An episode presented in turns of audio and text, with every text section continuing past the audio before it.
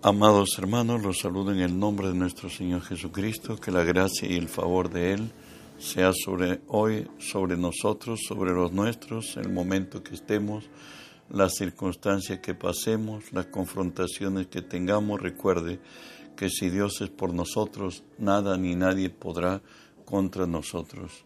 Estamos estudiando la palabra en Proverbios 3, 5 al 8, que dice así, Fíate de Jehová de todo tu corazón y no te apoyes en tu propia prudencia.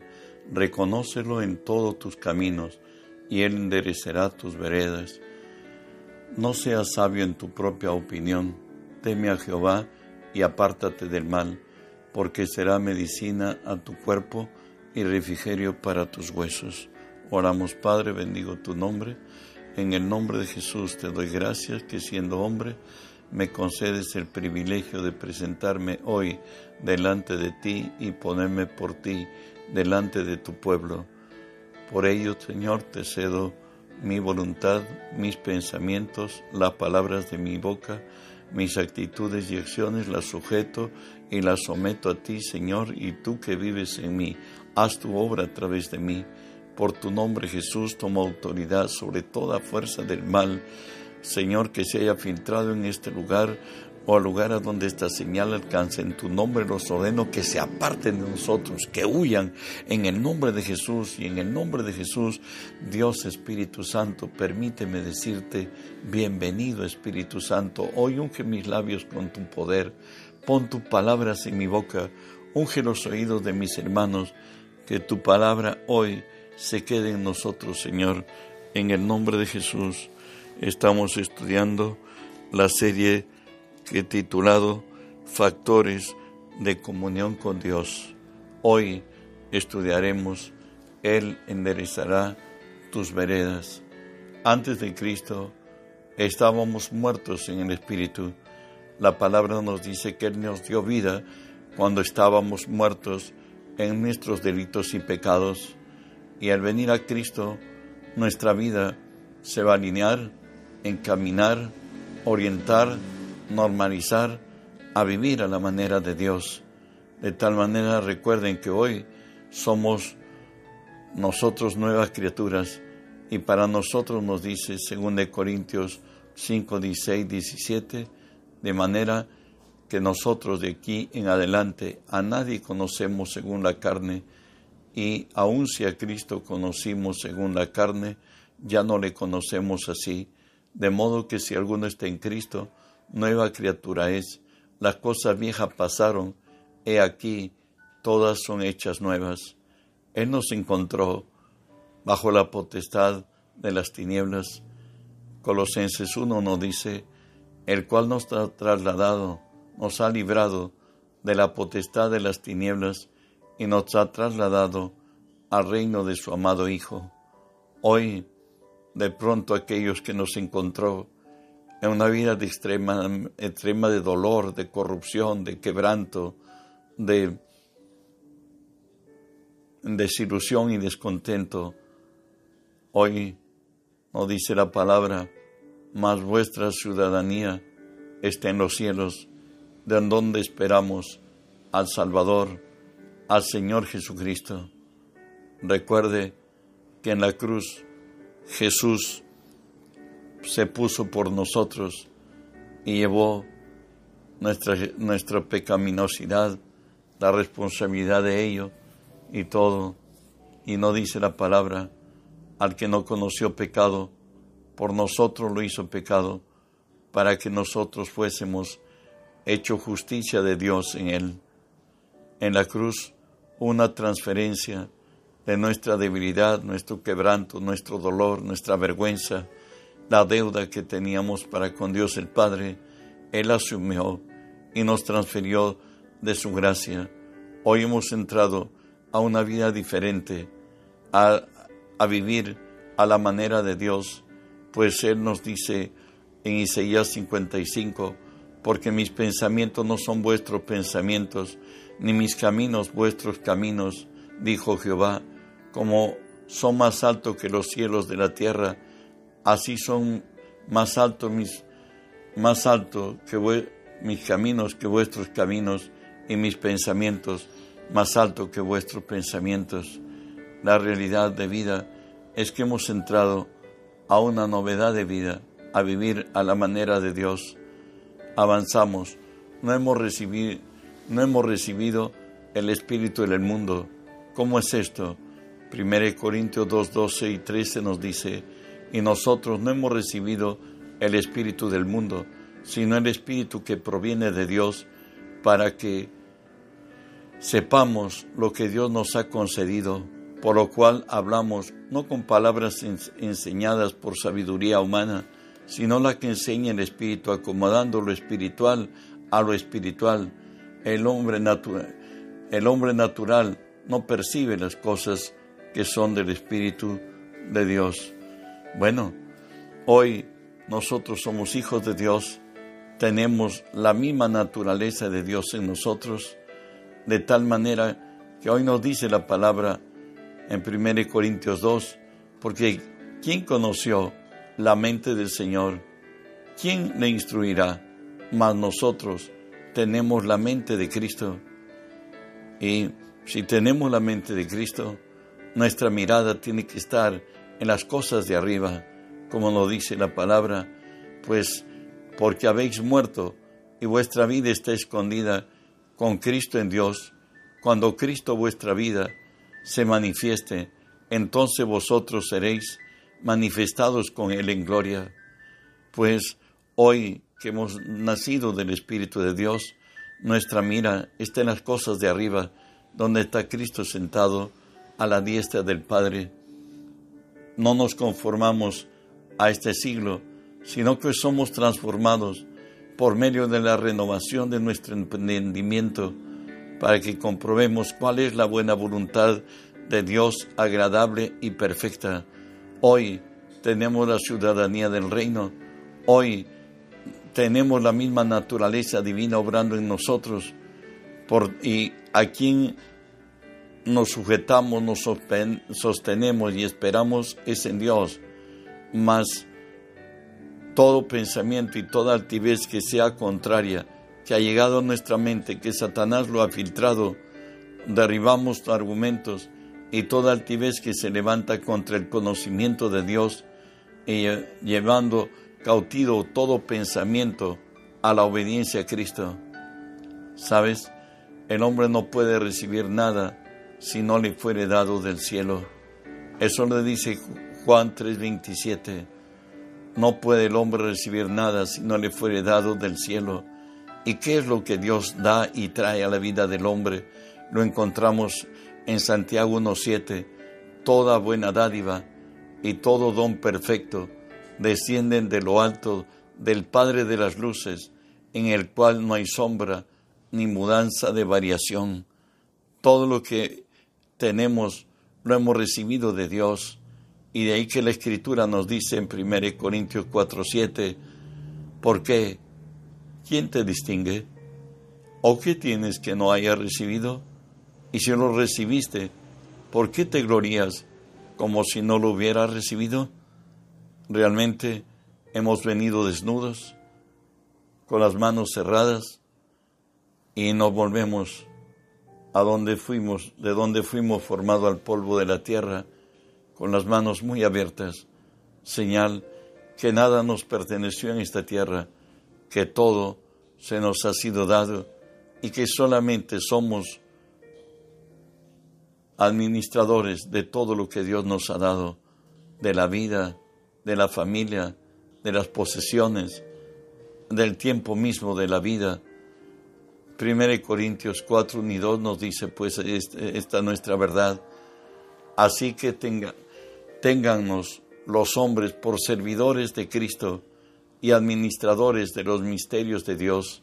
Ahora bien, se requiere de los administradores que cada uno sea hallado fiel de todo lo que ha puesto Dios en nosotros, alrededor de nosotros, la familia, eh, las posesiones, los títulos, si lo hemos alcanzado, de todo ello daremos cuenta en el día final, cómo hemos administrado ah, eh, lo que Dios nos ha dado. Salmos 90, del 10 al 12, nos habla de los peregrinos que somos en esta tierra.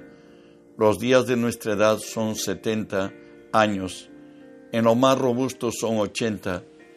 Con todo, su fortaleza es molestia y trabajo, porque pronto pasan y volamos.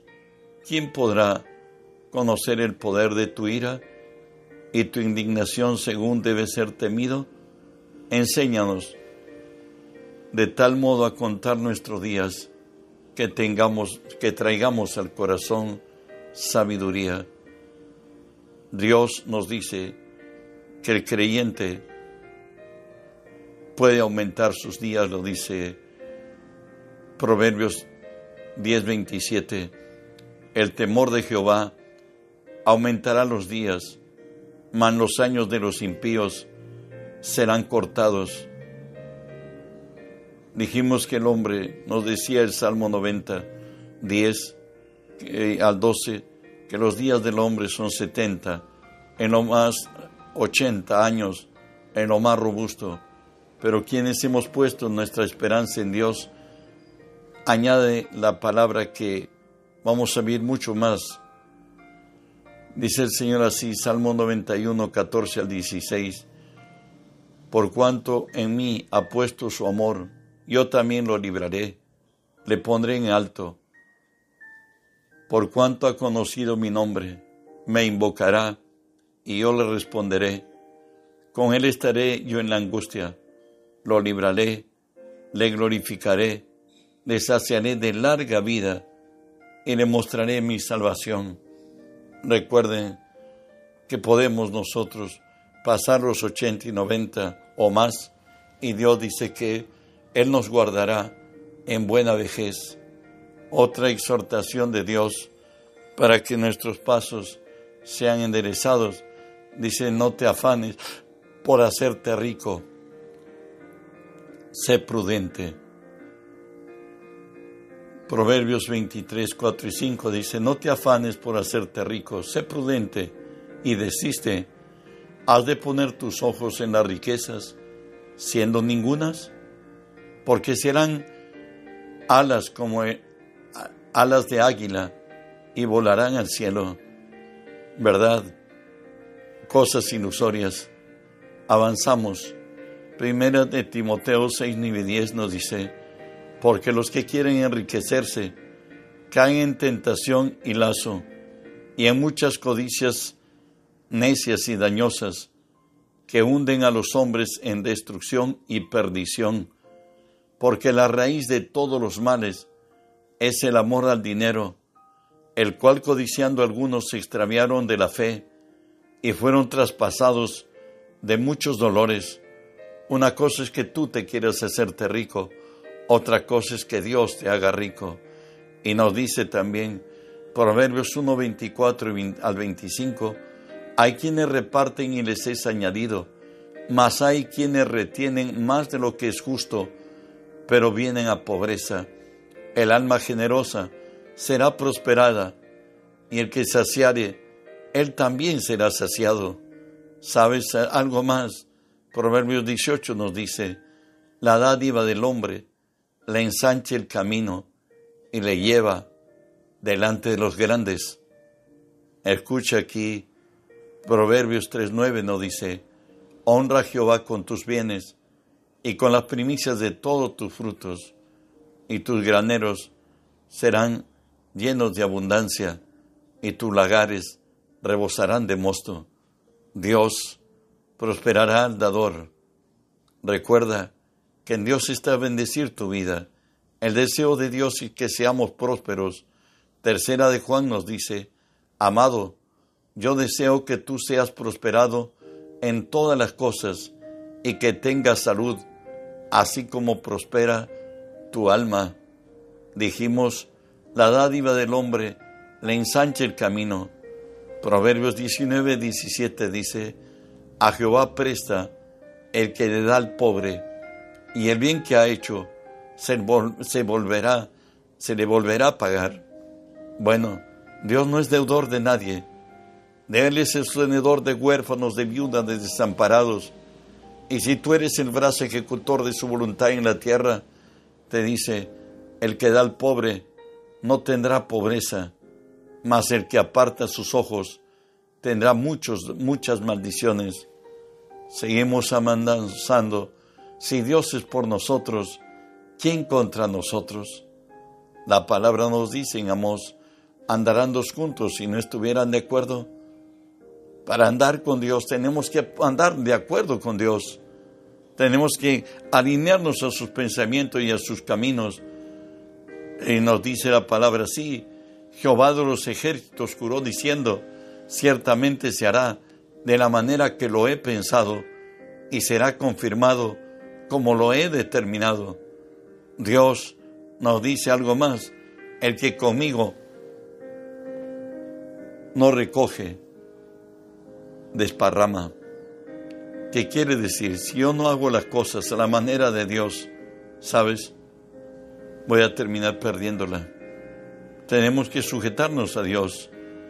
Y si hoy estamos en el camino de Dios y estamos en armonía con Él, andamos en la palabra y en el Espíritu, nos dice la palabra en Salmo 46, 1, Dios es nuestro amparo y fortaleza, nuestro pronto auxilio en las tribulaciones. David de propia experiencia podía decirnos, aunque un ejército acampe contra mí, no temerá mi corazón. Aunque contra mí se levante guerra, yo estaré confiado en mi Salvador. En Deuteronomio 20, el verso 4, era la labor del sacerdote decirle a Israel cuando salía guerra, Jehová vuestro Dios va con vosotros a pelear por vosotros contra vuestros enemigos para salvaros. Cuando estamos en momentos de crisis, oímos la voz de Dios, no temas, porque yo estoy contigo, no desmayes, porque yo soy tu Dios que te esfuerzo, siempre te ayudaré, siempre te sustentaré con la diestra de mi justicia. El Dios nuestro abre caminos en el desierto, abre ríos en la soledad, él es el Dios Todopoderoso, de quien su gracia nos dice cuando estamos en, confrontaciones duras y a veces crueles, no os ha sobrevenido ninguna tentación que no sea humana, porque Dios es fiel que juntamente con la tentación os habrá dado la salida. Al terminar una confrontación podemos decir, y sabemos que a los que aman a Dios, todo nos ayuda bien. A los que conforme a su propósito hemos sido llamados. Seguimos buscando ser perfeccionados por este nuestro gran Dios que nos dice que Él endereza nuestros caminos. No hay sabiduría, ni inteligencia, ni consejo contra Jehová generalmente cuando estamos en momentos muy difíciles, aún hasta Dios, levantamos nuestra, contra Él nuestra voz, creyendo que no nos ama, creyendo que nos ha desamparado, creyendo que al fin, pudiendo hacerlo todo, no hizo nada. Y de ahí que la palabra nos dice de Dios, en Proverbios 21:30 no hay sabiduría, ni inteligencia, ni consejo contra Jehová. ¿Sabes qué? Job mismo lo dice, Job 36, este hombre que fue probado más que otro hombre, pero menos que el único, Jesucristo, nos dice aquí su palabra. He aquí que Dios es excelso en su poder ¿Qué enseñador semejante a él? ¿Quién le, le ¿Quién le ha prescrito su camino? ¿Y quién le dirá, has hecho mal? ¿Quién ha dejado de tener acción y validez su palabra? Eso es lo que nos están diciendo. Si nosotros vamos en contra de Él, el resultado es este. Él es sabio de corazón y poderoso en fuerzas ¿quién se endureció con él, contra él, y le fue bien? Eso le decían sus amigos a Job, Job 9:4. Dios nunca de él procede lo malo, cual lo dice Santiago 1:17. Toda buena dádiva y todo don perfecto descienden de lo alto, del Padre de las luces, en el cual no hay mudanza ni sombra de variación. ¿Sabes? Él no escatimonia a su propio Hijo, sino que lo entregó por todos nosotros. ¿Cómo no nos dará con Él todas las cosas? Aquel que siempre hace el bien, nunca nos puede dañar. Saber los pensamientos de Dios son siempre para paz y no para mal, como nos dice Jeremías 29, porque yo sé los pensamientos que tengo acerca de vosotros, dice Jehová, pensamientos de paz y no de mal, para daros el fin que vosotros esperáis. Muchos creyentes, por ignorancia, dicen lo siguiente, como Santiago lo describe, cuando uno es tentado, no diga que es tentado de parte de Dios, porque Dios no puede ser, tentado por el mal, ni Él tienta a nadie, sino que cada uno es tentado cuando de su propia concupiscencia es atraído y seducido. Entonces la concupiscencia, después de que, después de que ha concebido, da a luz el pecado, y el pecado consumado da a luz la muerte es el mal deseo que nos lleva a consumar en pecado y muerte. Nunca es Dios quien tienta, pues Él no es el tentador, Él es santo y perfecto.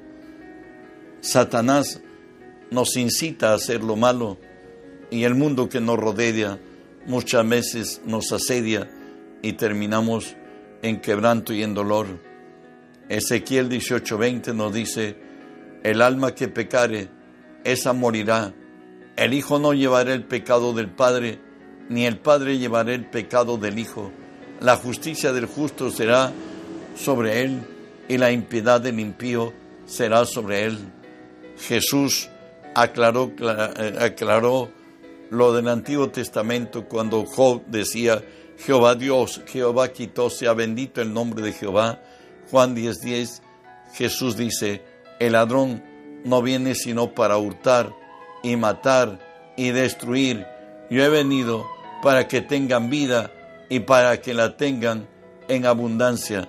Dios, de Él siempre viene lo bueno, nunca lo malo. Y cuando el hombre en su necedad, aún el creyente, habla mal contra Dios, nos dice la palabra así, Isaías 59, 1 y 2, He aquí que no se ha cortado la mano de Jehová para salvar, ni se ha agravado su oído para oír, pero vuestras iniquidades han hecho división entre vosotros y vuestro Dios, y vuestros pecados han hecho ocultar de vosotros su rostro para no oír. Muchas veces, por la necedad, por el quebranto o el dolor, nuestra boca profiere palabras contra Dios. Eso se llama iniquidad. Y a verlo en el quebranto y el dolor, incitados por ciertamente por Satanás, hablamos en contra de, la, de Dios y su palabra. Iniquidad es hablar contra Dios, contra su palabra y hablar en contra de lo que Él ha dicho. Entonces Dios se hace respetar y Él dice, he aquí la mano de Jehová no se ha cortado para salvar ni su oído se ha, se ha grabado para oír, pero vuestras iniquidades han hecho división entre vosotros y vuestro Dios, y vuestros pecados han hecho que Él oculte su rostro para no oír. En otras Dios dice, no oigo, arrepiéntete y volvemos a tener comunión. Hermano, espero que Dios esté nutriendo tu vida espiritual y entiendas más a Dios y camines en el camino correcto y tengas todas las bendiciones de su gracia. No olvides de reenviar el mensaje otros lo esperan como tú. Y Dios dice que el mundo entero sea lleno del conocimiento de Dios como las aguas cubren la mar.